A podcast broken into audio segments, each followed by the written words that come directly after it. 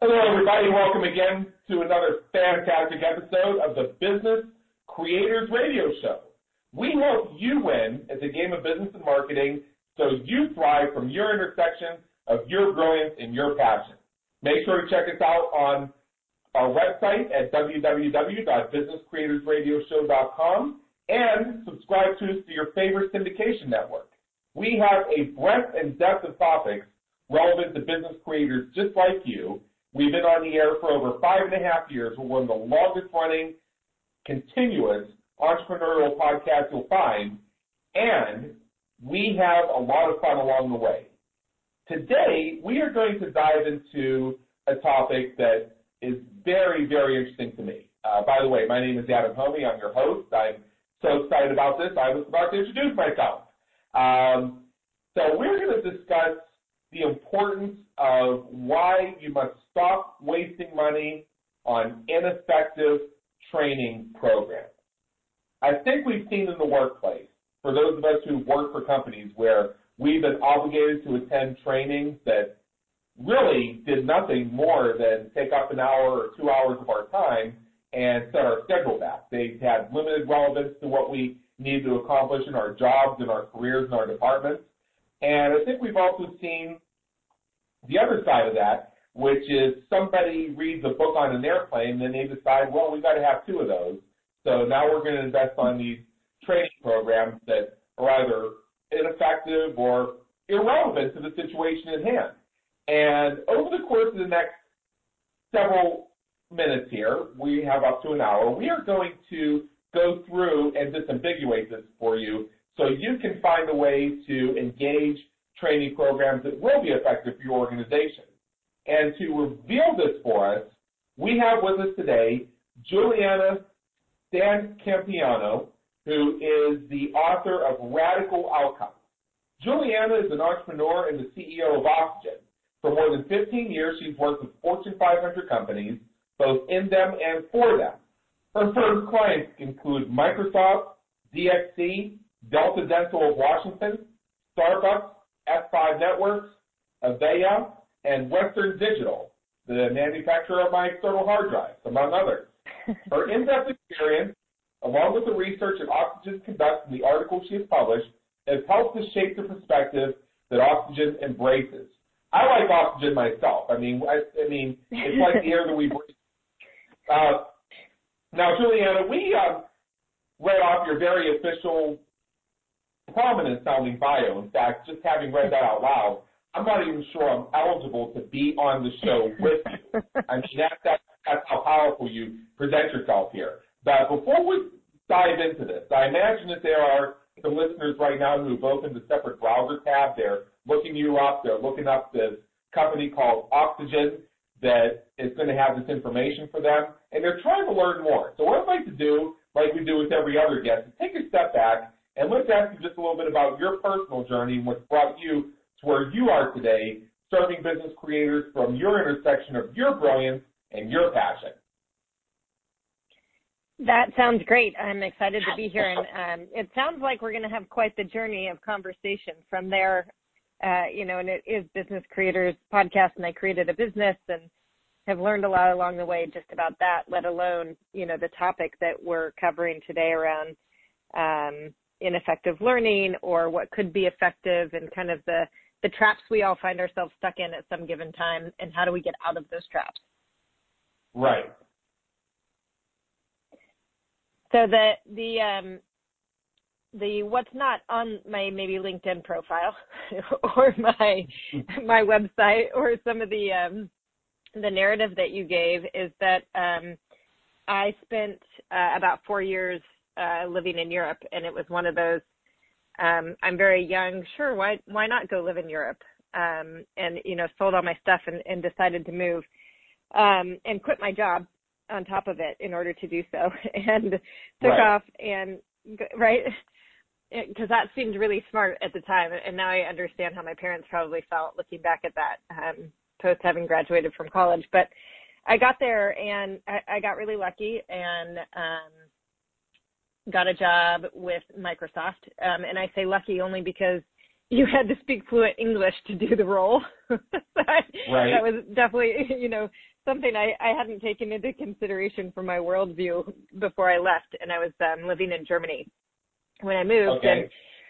And um, you know, I, I had the opportunity when I was there to go through some experiences, and Oxygen was originally a UK based company. And I went through something that Oxygen created, and I had a moment where I thought, oh my gosh, if my college experience had been more like this, more hands on, more experiential, more engaging, uh, I could have learned so much more. And that's not to negate my college experience because it was amazing. I love right. my alma mater, but it was very different. And some of the classes that I took with somebody lecturing at me um, was very difficult for me to understand, you know, let alone kind of try to regurgitate or score well on a test. And it got me thinking about, and I, I immediately was like, oh my gosh, we need this in the U.S or at that time I said in America because everybody refers to the U.S. as America in Europe, right, right. which was kind of a funnyism. Um, and I worked for about four years in Europe, and I got the opportunity to work across um, Europe, Middle East, and Africa, and I saw people from all different cultures and all different backgrounds come together, and I realized that at the end of the day, um, you know, people are people, and the way in which we consume and engage with information is not extremely different uh, to when it be, when it's effective. And I thought that was fascinating. You know, there there wasn't necessarily there are cultural nuances to everything, but not from an, a learning standpoint. And I worked with a number of teams to create learning and engagement and um, and try to really make change or you know influence careers, etc. Over those years, and I was really fortunate to do that. And then open, um, got the opportunity to open Oxygen in Seattle in 2008, um, and then bought the company in 2009. So there's a whole, you know, a whole nother story that goes along with that. But um, and and then kept running, and have always had kind of roots in not necessarily, you know, a lot of people say in the experiential learning, but it's more about um, I have a passion around making something easy for somebody to start into and get their arms wrapped around it and then and then you know play with it and kind of figure it out and eventually right. become good at it and i think you know that's really the roots of why why I, I bought the company in a recession and opened yeah. it and kept it going and and for many other reasons and it continues to be what drives you know the company today um, a lot of people that have a lot of passion around um, honestly just not having to subject people to what we've become accustomed to in corporate learning, which can be a lot of really, really bad, patronizing type of content mixed in there with the good stuff. So how do we get more good and, yeah. and less of the bad? Well, yeah, cer- certainly. I we're going to cover in some detail what some of the problems are, but you know, it makes me think about the way we are taught. You mentioned that you discovered when you got into the real world, uh, as they like to call it, the real world. I put it in air quotes, right. although I think everything is real. That uh-huh. some of you picked up in college may not exactly be applicable. And I think that no matter what you experience, whether it's undergraduate, whether it's graduate education, whether it's a continuing education program, whether it's a corporate training, there is a, a baby inside that bathwater, and you have to decide how much of this you're going to throw out and how much of it you're going to keep because it's valuable and can grow and mature into something that's really awesome. I can say that my college experience in some ways was similar. I think some of it was based on rote learning more than anything else, and I really don't feel bad at all about all those times that I should have studied for a final and went drinking instead because nobody has ever questioned me about it. Even that day they thought it was funny. And in, in my MBA school, which I thought was a great program, it still plays on my mind that it seemed like the companies that they cited as best practices also happen to be their corporate sponsors and the ones that drove tuition reimbursements toward them. So uh, you have to look and see that there's sometimes an agenda for everything. You have to decide what works well for you. As I mentioned earlier, with trainings and companies, which I think is part of what we're going to discuss here today, sometimes they're done for reasons that don't make the most sense. They're done because somebody in the C-suite took a flight somewhere and they read a book and they said, you know what, I heard our competition has one of these, so we're getting two of them. Or it could be a permanent solution to a temporary inconvenience, which is what most rules and regulations and companies actually are. They are permanent, long-range overreactions to some minor little thing that happened one day when you really go back and look at what happened. I That's just my view. Yeah. Some may agree, some may disagree, but I've seen way too many cases of sweeping companies, sweeping policies being implemented in companies, all because somebody was having a bad day. It's, yeah, I don't know. So yeah. let's get it. Go ahead. Well, so it, it, that's really interesting, right? And and I would agree probably to a to a point. And then also, you know, I, I would say also as a business owner, I probably over rotate to some of those things as well. Um, yeah. And what I think that is a lot of times missing and is really important is just a little bit of context setting. Hey, right. we've run into multiple sexual harassment suits. We don't want this to be a thing here anymore. Ergo, we got to go through some of this stuff because it's, you know, what we've been doing isn't working or whatever the case may be, you know, and then, sure. um, or, you know, compliance from a business rules standpoint, right? And we talk a lot about that's fine. You have to go through it because, hey, we don't want to get sued, right? And okay. uh, I don't think we want our companies to be sued either. But let's make the thing lightweight. Let's make it easy to get through. You know, let's not try to dress something up and make it funny when it's really not funny, you know, or not supposed to be entertaining. It's more of a, hey, I need you to read this and I need you to answer the questions and then keep moving into your job. And I'm going to try to make this as short and sweet as possible that's going to be effective. And right. I think, you know, it's, it's more the approach, uh, in my mind, a lot of times it's taken to some of these things. Um, and let's think about how people may or may not need it and let's treat adults like adults and let's give it to them in a format um, that makes the most sense for the information we're trying to get across and the impact that we want it to have. Um, and, and, those are a lot of the questions that I don't see being answered before somebody just goes and creates something. And if we don't know why we're creating it, what it's meant for, who it's meant for, and we kind of haven't been through that litany of questions, we tend to create something that is wildly off the mark and is not helpful. And that's where you start really wasting, you know, a lot of the money, et cetera. And then, you know, to your point, there's always that leader that comes up with this great idea. And it's so again it's one of those like let's all take a breath. And that's awesome you read a book that really resonated with you. Tell me more about that. What was it that uh-huh. resonated? Do we have something that does some of this today? Is this something that so what's the impact going to be? Should we implement this here? What do we think we're going to get out of it you know why do you think it is that we need it and just asking some of those upfront questions can either get somebody to go Oh, yeah, you're right. So that was really good for me, and I should probably talk about it with my coach because hopefully somebody at that level has a coach um, and instill more of that in my own practices because I find that lacking. Or it's like, hey, this is something that actually might be good for um, a wider audience, but let's get specific. What audience do we actually think needs this?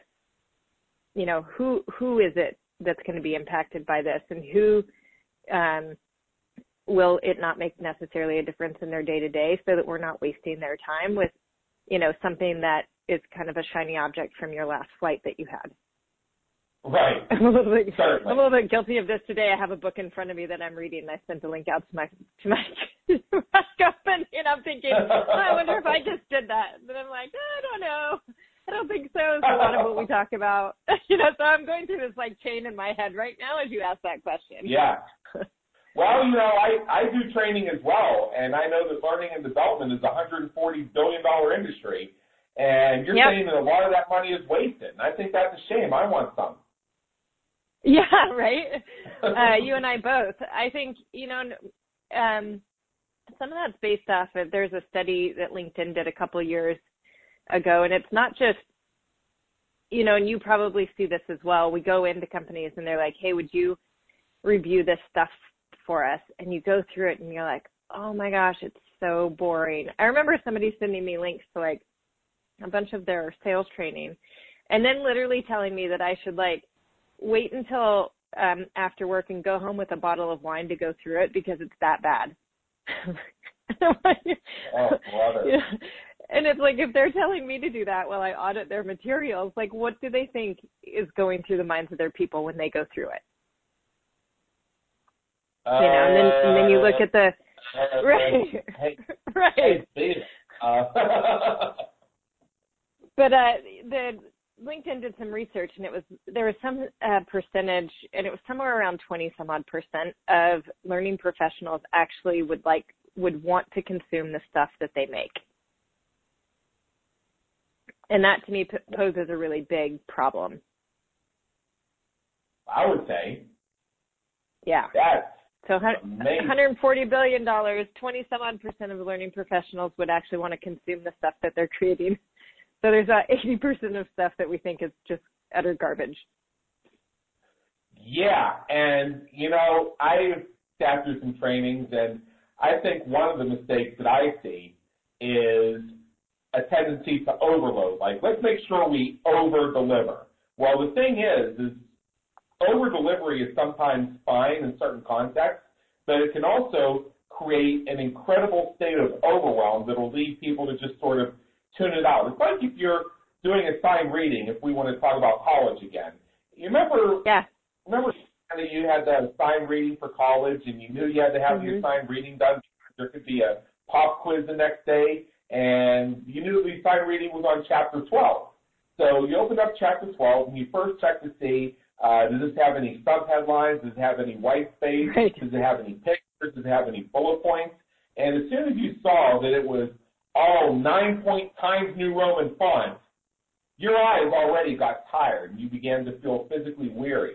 So you'd get into it and you'd read about six pages and you'd say, uh, what did I read? I don't like remember any of it. That sound familiar? Yep. Yes. Well, that's going to be And I- that's going to be the reaction folks have when they're just listening to a lecture that goes on and on and on and on and on and on and on and on. It's the same thing. It's like the teacher on the peanut commercials. Yes. And what I find really fascinating about this, and um, we talk about it a lot with our clients, is taking that type of material and breaking it down into something that's actually consumable and to get to a space of what I would say first is maybe just understanding of some concept or something.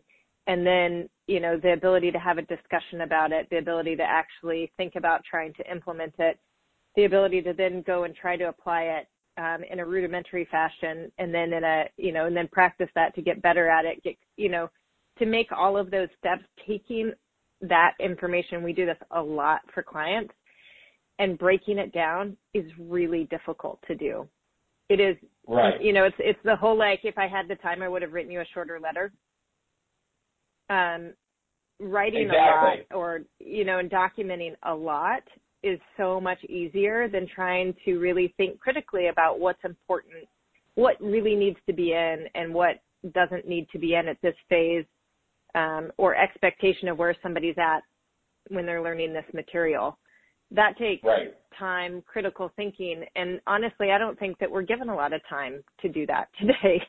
We're expected That's to turn things around fast, right? Oh So yeah. so oh like- yeah. Yeah. Yeah. Yeah. So it's a, it's a bit of a catch twenty two, and um, we talk to a lot of clients about what's reasonable versus what's not, and expectation setting, and all of these other things versus you know, the last thing that we talk about is what's the content that you need somebody to actually learn? Because that's the easy part today. There's so much content. Yeah. And you know, uh, just you know, we have a lot more to cover here, but I want to make one more little point. Sometimes you look at the design of corporate training programs, and they want to make sure that they use up every single second of it. Now, there are a lot of theories and formulas out there for how to manage the energy of your participants. One of my personal Mhm. favorites is the is the 90-28 rule, which was developed by that legendary trainer Bob Pike And basically it says yep. you can teach for 90 minutes without a break. However, you got to chunk that content into 20 minute sections and there has to be some sort of interaction every eight minutes. 90, yes. 20, 8.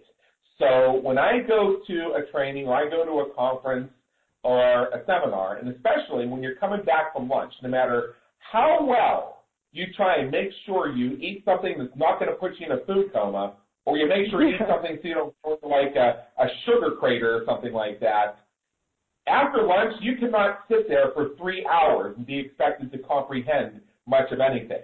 Uh, as a speaker on stages, they frequently bring me in as the after lunch guy because I'll do a presentation that's full of pattern interrupts and call response that'll get people awake. And I'm really good at linking my message to whatever the conference is about, so I'm told. Uh, but my question is like, okay, so I'm on the after, so I'm on the I'm the after lunch guy. That's great. Thank you very much. This is where I thrive. I'm excited to do it. So after we're done with me, we taking a break?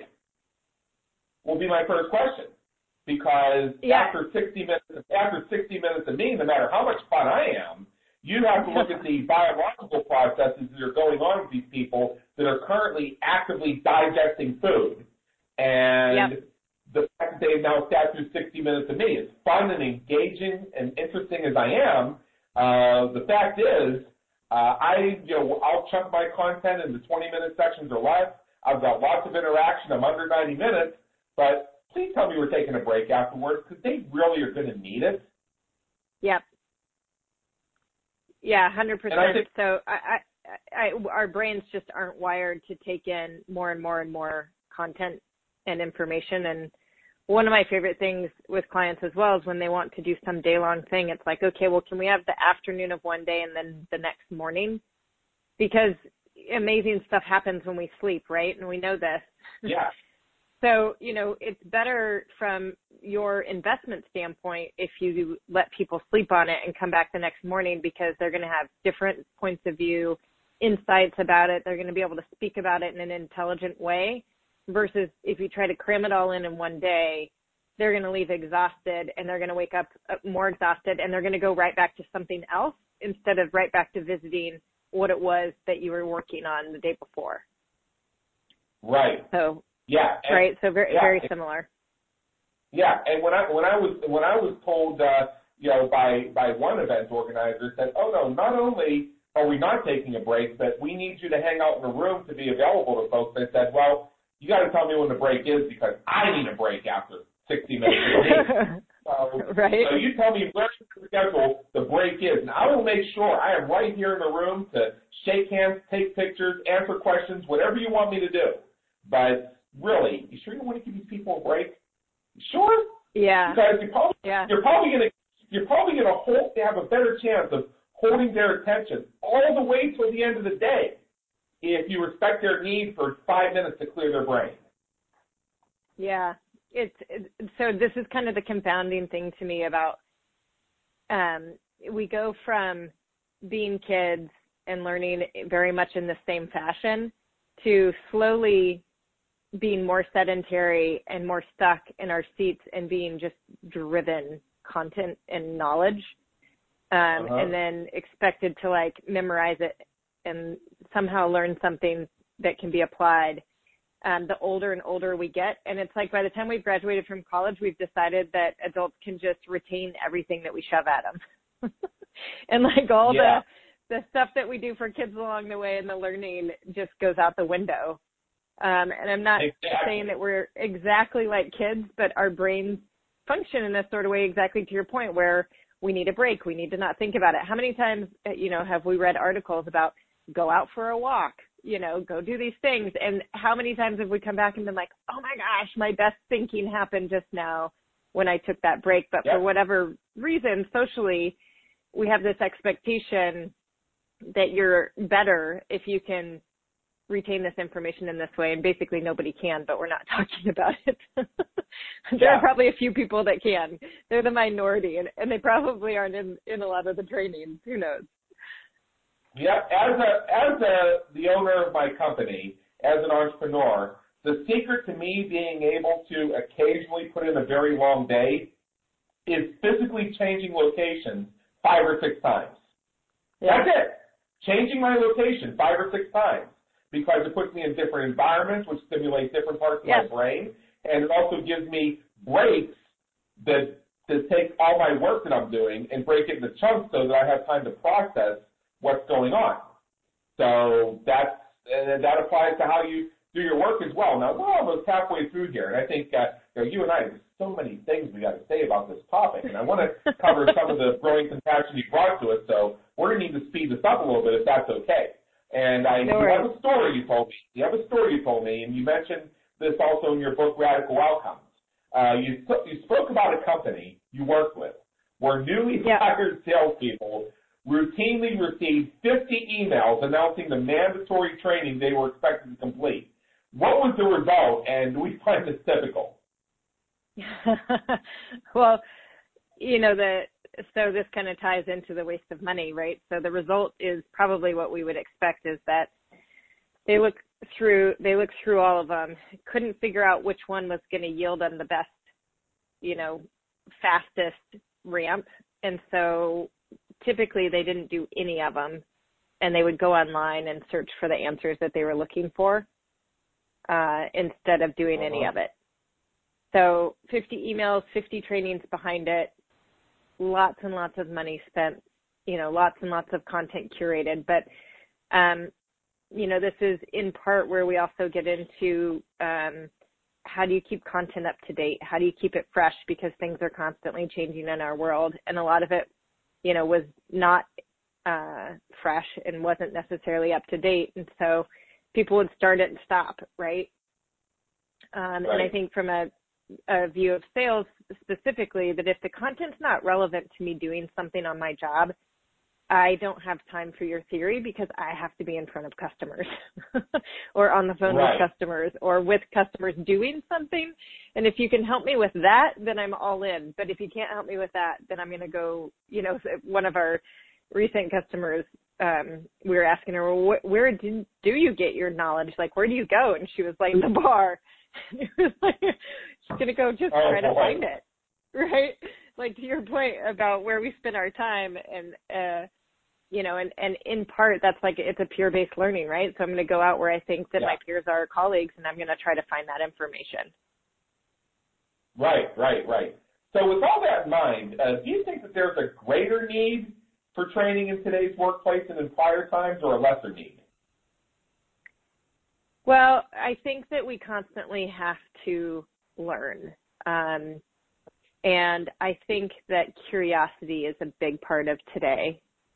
Um, and what I would love to see is our leaders going, hey, time out on this bad learning stuff that we're creating. Let's like let's get serious about this and let's figure out how to fix it because today it's broken. Um, and right. there's a lot of great research by Josh Bersin that's out there that I would say um, makes a lot of sense, but nobody, from what we have seen, a lot of leaders are like, yeah, I, I agree, but how do I fix it? And that's a big, uh, big question. And in really large companies, which is primarily where we do a lot of work, it's a really systemic thing that you're dealing with, right? Because it's there's so much that's already in place and already working. Um, and the the biggest success that we've had so far with it is integrating learning like a service to your business. Because essentially, when right. you're doing it in the corporate space, you're doing it to enable people to do the role um, or to develop in the role that you've hired them into, and in order to reach some sort of success for the business. And when you start thinking about it from that perspective of what's the role that I'm enabling specifically, what does that role have to do to be successful? And and then it's a okay, how can I help them be successful? We found that to be a lot more successful. said that a lot. Um, you know, it's more of a consulting model internal at the organization versus a order taking, which is what we see a lot of learning uh, departments are, functions are, where the business comes to them exactly kind of to your point earlier. I need X can you you know can you create me this thing we i have this problem uh-huh. um, they're not engaged you know the learning what i've seen is that the learning function is not engaged to really understand the business and have empathy for them And in turn, then the business treats them like a drive-through um, service. And they're like, just give me my thing so that I can then, you know, change it and customize it for my audience. And so we also see a lot of shadow rework happening.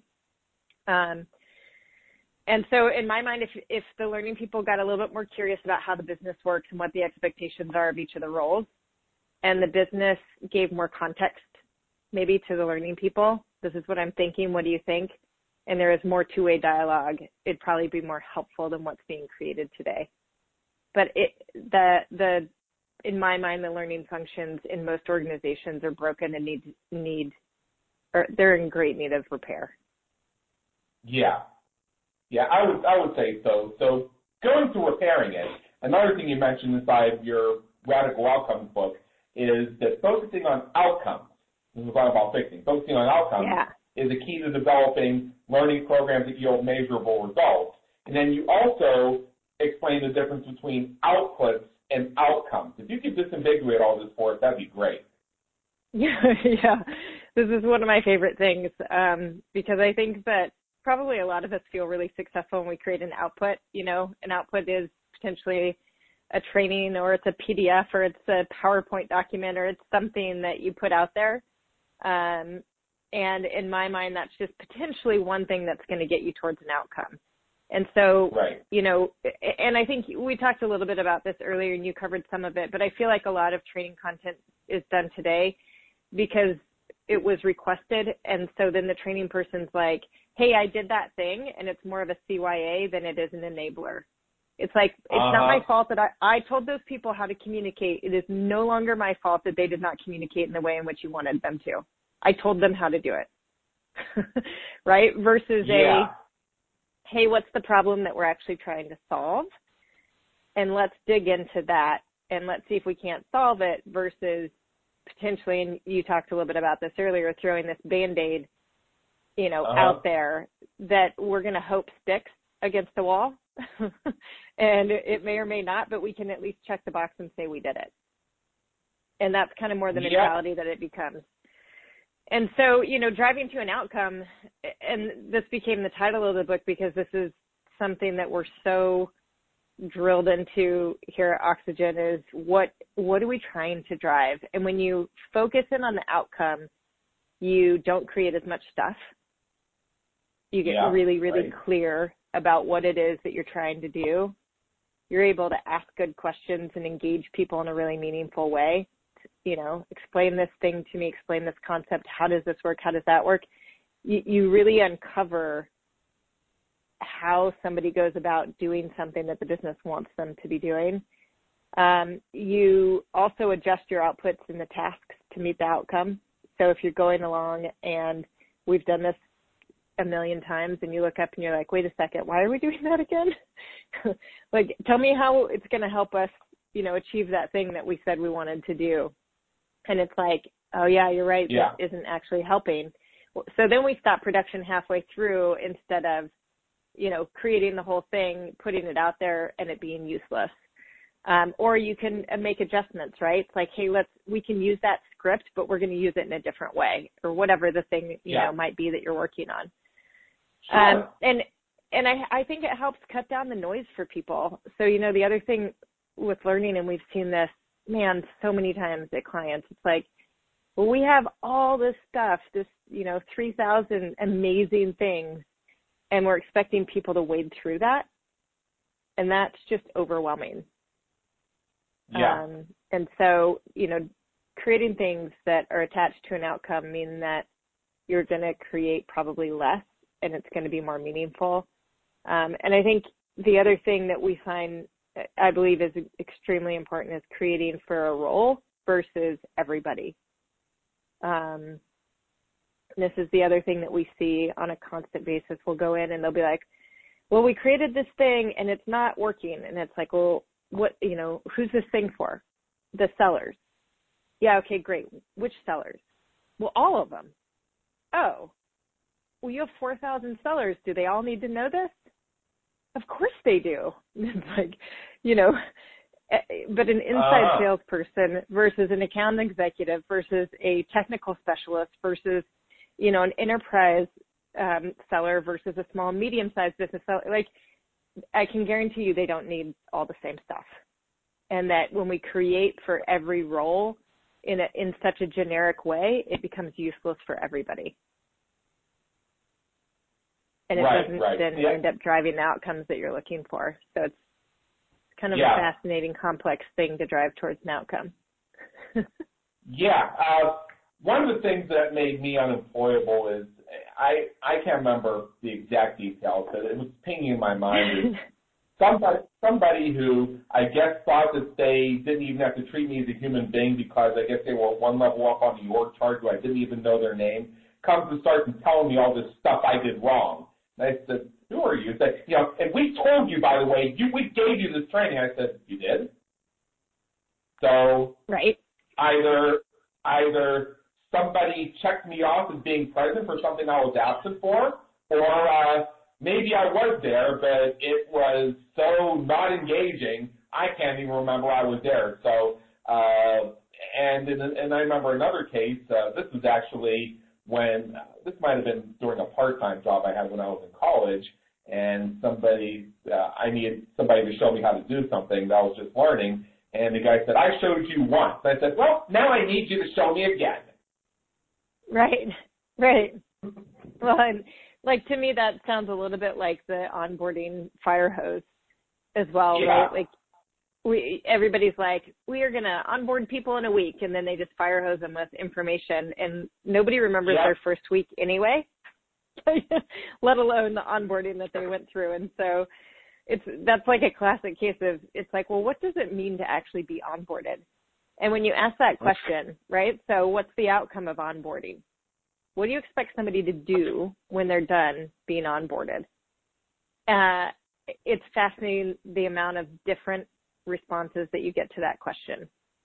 Um, and driving just that kind of clarity can make such a massive difference. We've got, we, we were in one client and I asked the question and it went all the way from you have your computer to you can close your first deal. like, okay. you know, so how do you create onboarding if it's not clear what the person's able to do when they are onboarded, uh-huh. Right? And and if we can drive clarity on that and what that outcome is, then it's so much easier to a work backwards from, right? Okay, well, what does somebody have to know and do to be able to get to that point? Um, B, look at a timeline. You know, closing a first deal might be three to four months of an onboarding versus getting your computer might be week one. Right.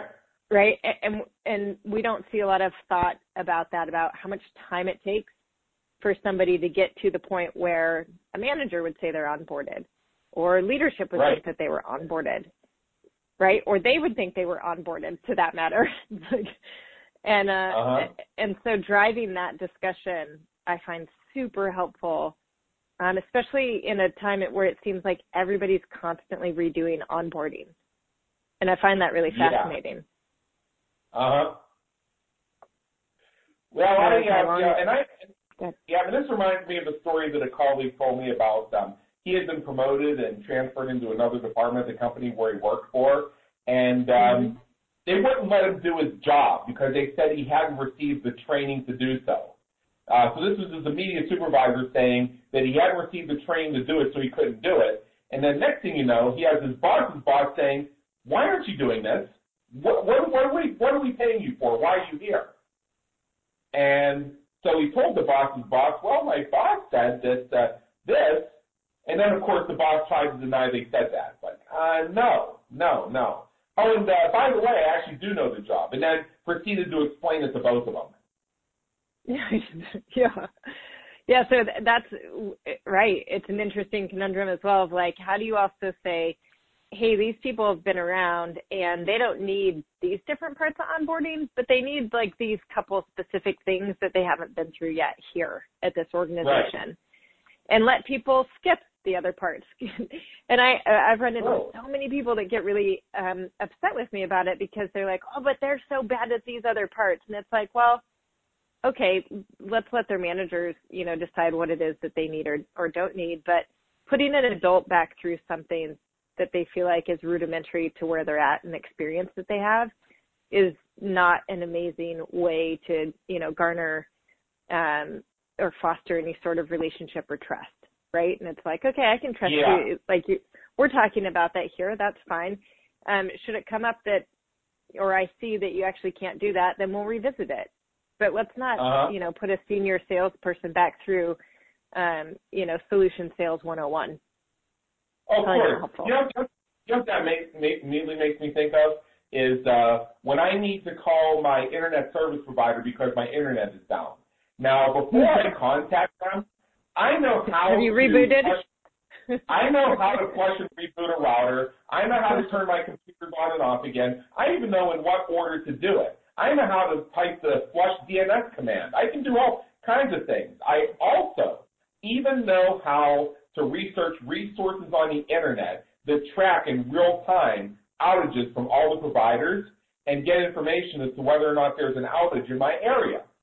So when I so when I call staff for tech support, at this time I'm probably suspecting they have an outage in their area, and I'm and I'm asking the question: Do you have an outage in your area? If not, I'm reporting that you may have one. And they wanted to go through the whole thing of rebooting the router and rebooting the computers, and I said, uh, Mhm. I've already done that. Like, well, no, no, it, you know, you have to go through this. You have to reboot your router and restart your machine. But I've already done it, and I've actually looked up a resource that says that you may actually have an outage on your hands. I'm just trying to find out what's going on. They said, well, if you don't go through our process, I we'll end this call. Like, okay, maybe I'll end my service too. I can right, imagine. right. that you- Yeah, so it's like this amazing Yeah, yeah. customer service. Yeah. Yeah, and I, and I imagine that senior salesperson who's probably set every record in the company being told they have to learn the basics of platinum roll again, which, you know, I mean, come on. I, if you don't know that after Right. your first year in business, uh, you kidding me? Uh, but, so here's another thing you cover, I think, Julianne, is very important. Um, you referred to enablement teams and audiences. And with the time we have left, I wanted to spend some time on this because I think these are very important. So tell me, what are enablement teams and audiences, and why is it so critical that one understands the other and how all that works? Yeah, it's a great question. So I see the enablement team, you know, it's interesting.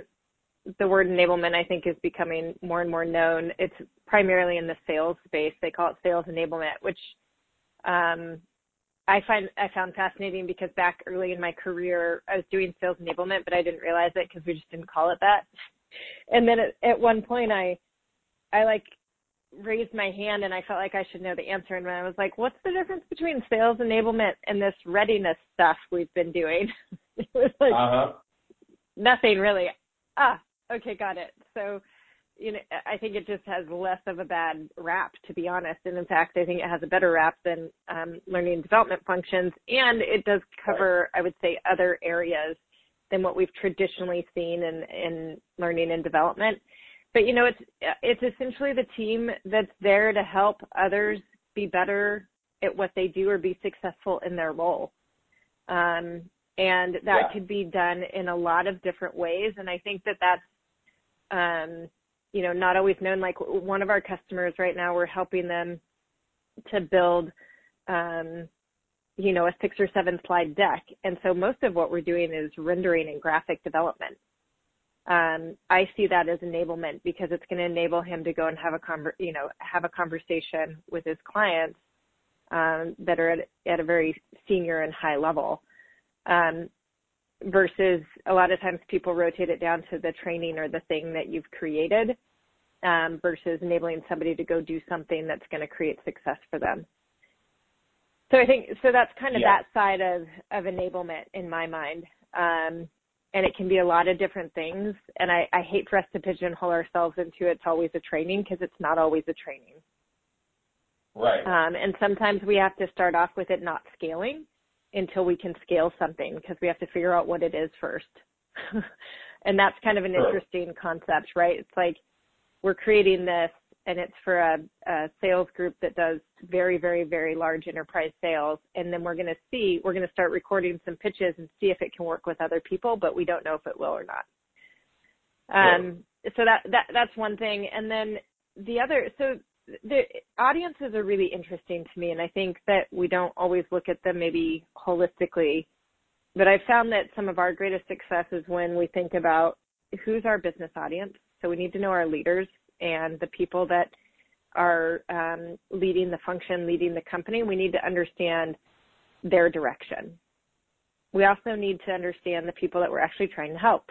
You know, it could be a myriad of roles. Um, could be across different sales roles. It could be across different marketing roles, the engineers, whatever, right? But you just, you need to know that audience. You need to understand their day to day. We talk a lot about uh, empathy for those audiences. You know, have you ever gone out and, you know, shoot, have you ever sold before?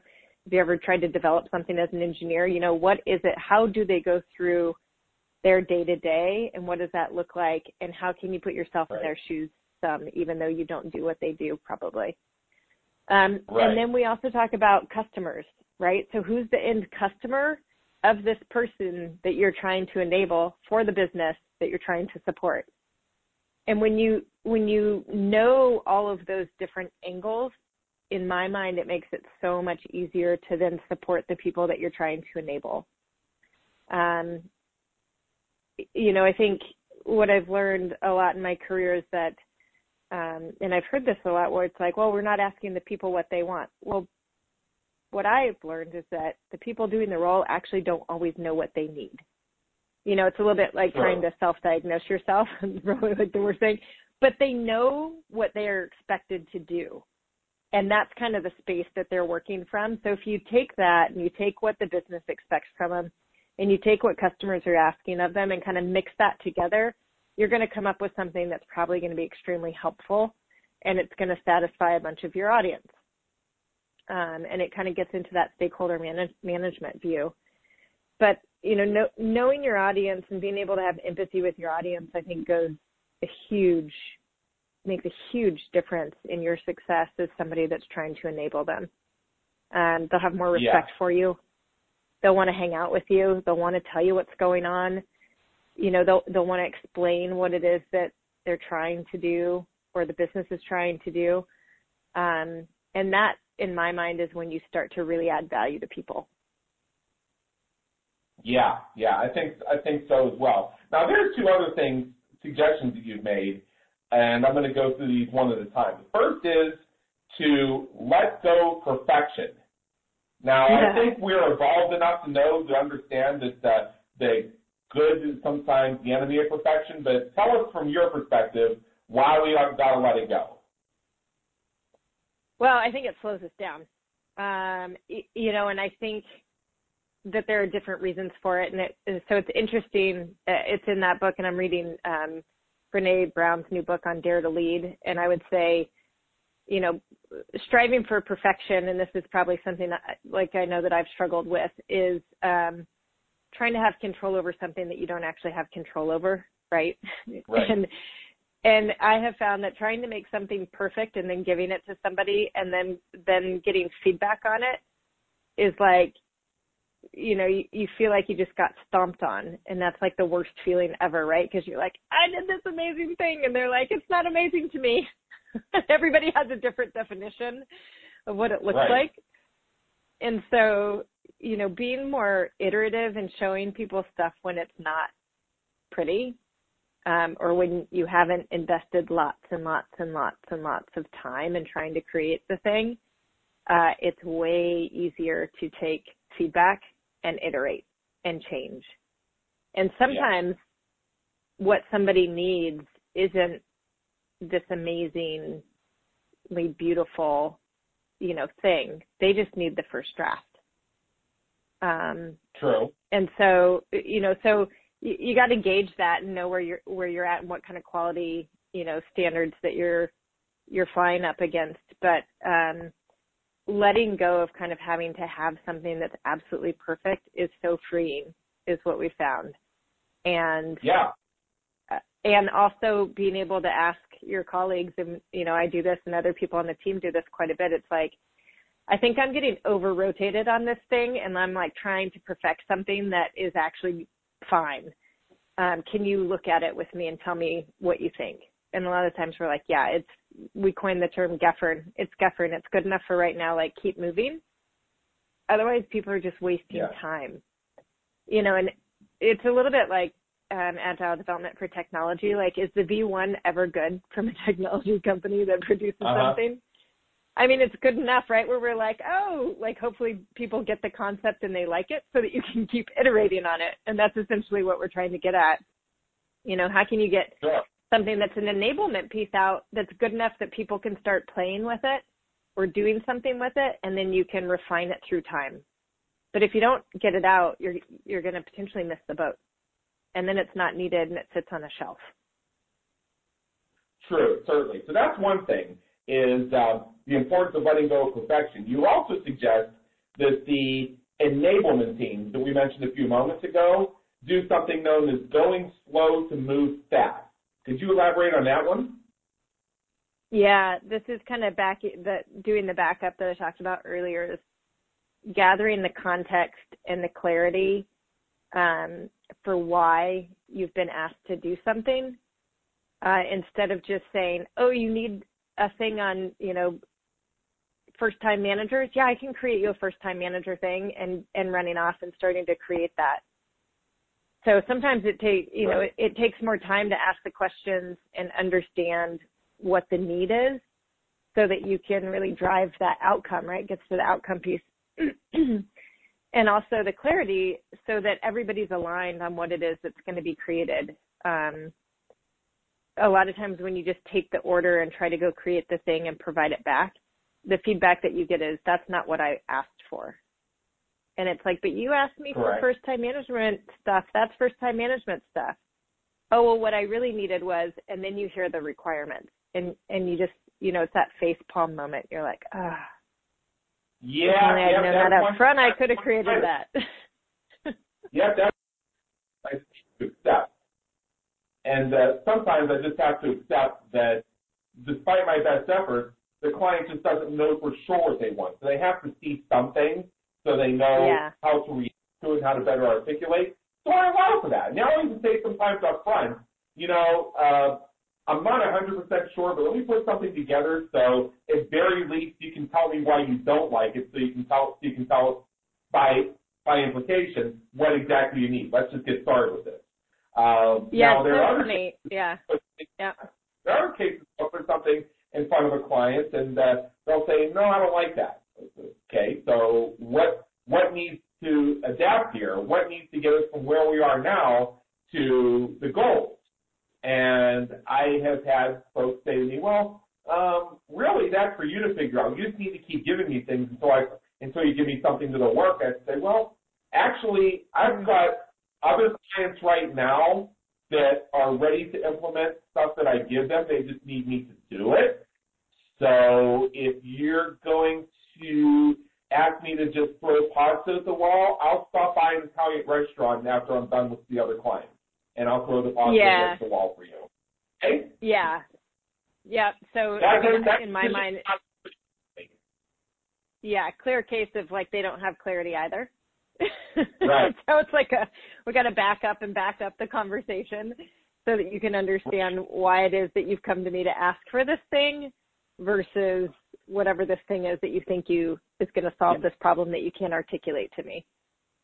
And after I do that pattern interrupt of saying something to them that they probably have never had said to them before and wondering where I got the, t- the gumption and temerity to say it, now that I have their attention and we're thinking about pasta or spaghetti or something like that, then I say, you know, I'm wondering you know, what else needs to be clarified in terms of what you're looking for so that you can deliver a request that we can fulfill upon.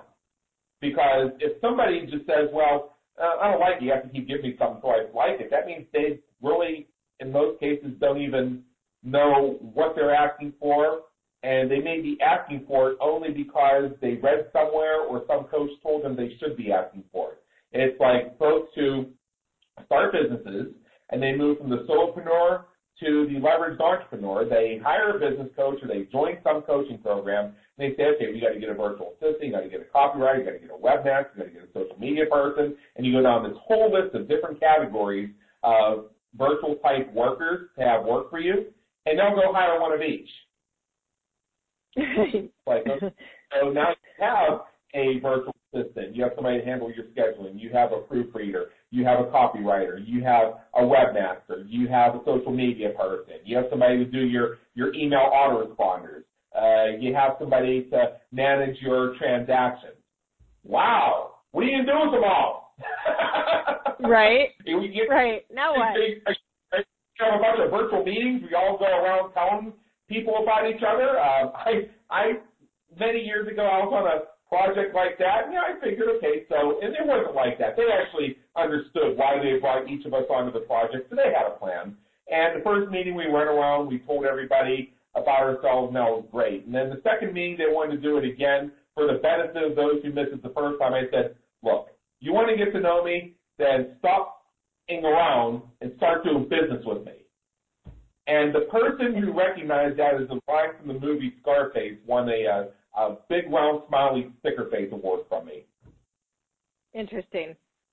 but, but, that, but, that, but that, that's part of it too. Uh, you know, I think that people have a better chance of getting to know each other in a business environment when they actually start doing business. I mean, we can have uh, 20 yeah. different networking do type conversations, but uh, especially if we're on a team together or we're part of an integrated team brought from different departments or even different outside agencies all brought together for a project or initiative, we're going to find out so much about each other, how we work together, our different styles, the brilliance and passion each of us bring to the table when we actually get our hands on something and start working.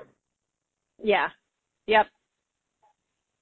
That I mean we see that time and time again, right? It's really when the doing starts that people start yeah. to actually learn so how do we get them into doing faster um, so that they can start having their own, you know, because we we don't learn by just somebody telling us that this thing is going to happen, or we might we might encounter this other thing. We learn by encountering that thing and having to navigate it and asking exactly. questions, you know, and doing the work.